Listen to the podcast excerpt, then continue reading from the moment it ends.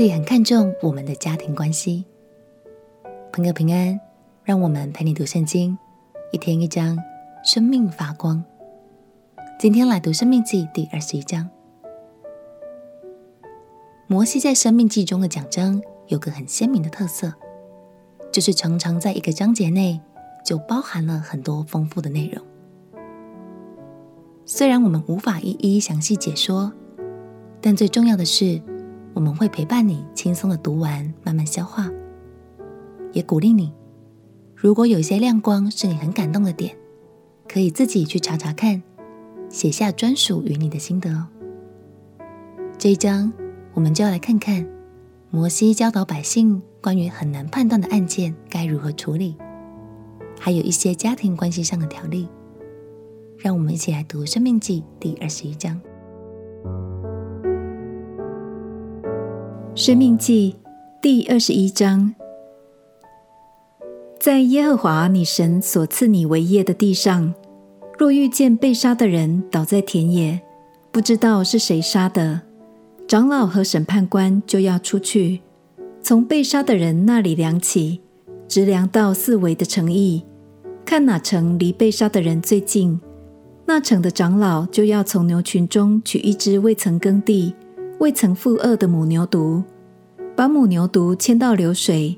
未曾耕种的山谷去，在谷中打折母牛犊的景象。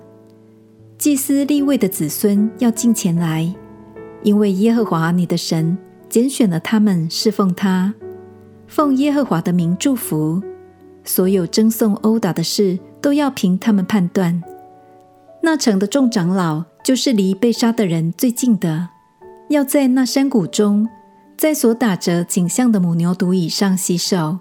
祷告说：“我们的手未曾流这人的血，我们的眼也未曾看见这事。耶和华啊，求你赦免你所救赎的以色列民，不要使流无辜血的罪归在你的百姓以色列中间。这样，流血的罪必得赦免。你行耶和华眼中看为正的事，就可以从你们中间除掉流无辜血的罪。”你出去与仇敌争战的时候，耶和华你的神将他们交在你手中，你就掳了他们去。若在被掳的人中见有美貌的女子，恋慕她，要娶她为妻，就可以领她到你家里去。她便要剃头发、修指甲，脱去被掳时所穿的衣服，住在你家里，哀哭父母一个整月，然后可以与他同房。你做他的丈夫，他做你的妻子。后来你若不喜悦他，就要由他随意出去，绝不可为钱卖他，也不可当婢女待他，因为你玷污了他。人若有二妻，一为所爱，一为所恶，所爱的、所恶的都给他生了儿子，但长子是所恶之妻生的。到了把产业分给儿子承受的时候，不可将所爱之妻生的儿子立为长子，在所恶之妻生的儿子以上，却要认所恶之妻生的儿子为长子，将产业多加一份给他，因这儿子是他力量强壮的时候生的，长子的名分本当归他。人若有顽梗悖逆的儿子，不听从父母的话。他们虽惩治他，他仍不听从，父母就要抓住他，将他带到本地的城门、本城的长老那里，对长老说：“我们这儿子顽梗悖逆，不听从我们的话，是贪食好酒的人。本城的众人就要用石头将他打死，这样就把那恶从你们中间除掉。以色列众人都要听见害怕。”人若犯该死的罪，被治死了，你将他挂在木头上，他的尸首不可留在木头上过夜，必要当日将他葬埋，免得玷污了耶和华你神所赐你为业之地，因为被挂的人是在神面前受咒诅的。有许多朋友在读到这个章节时会疑惑。难道经文的内容是在表示神同意一夫多妻这样的行为吗？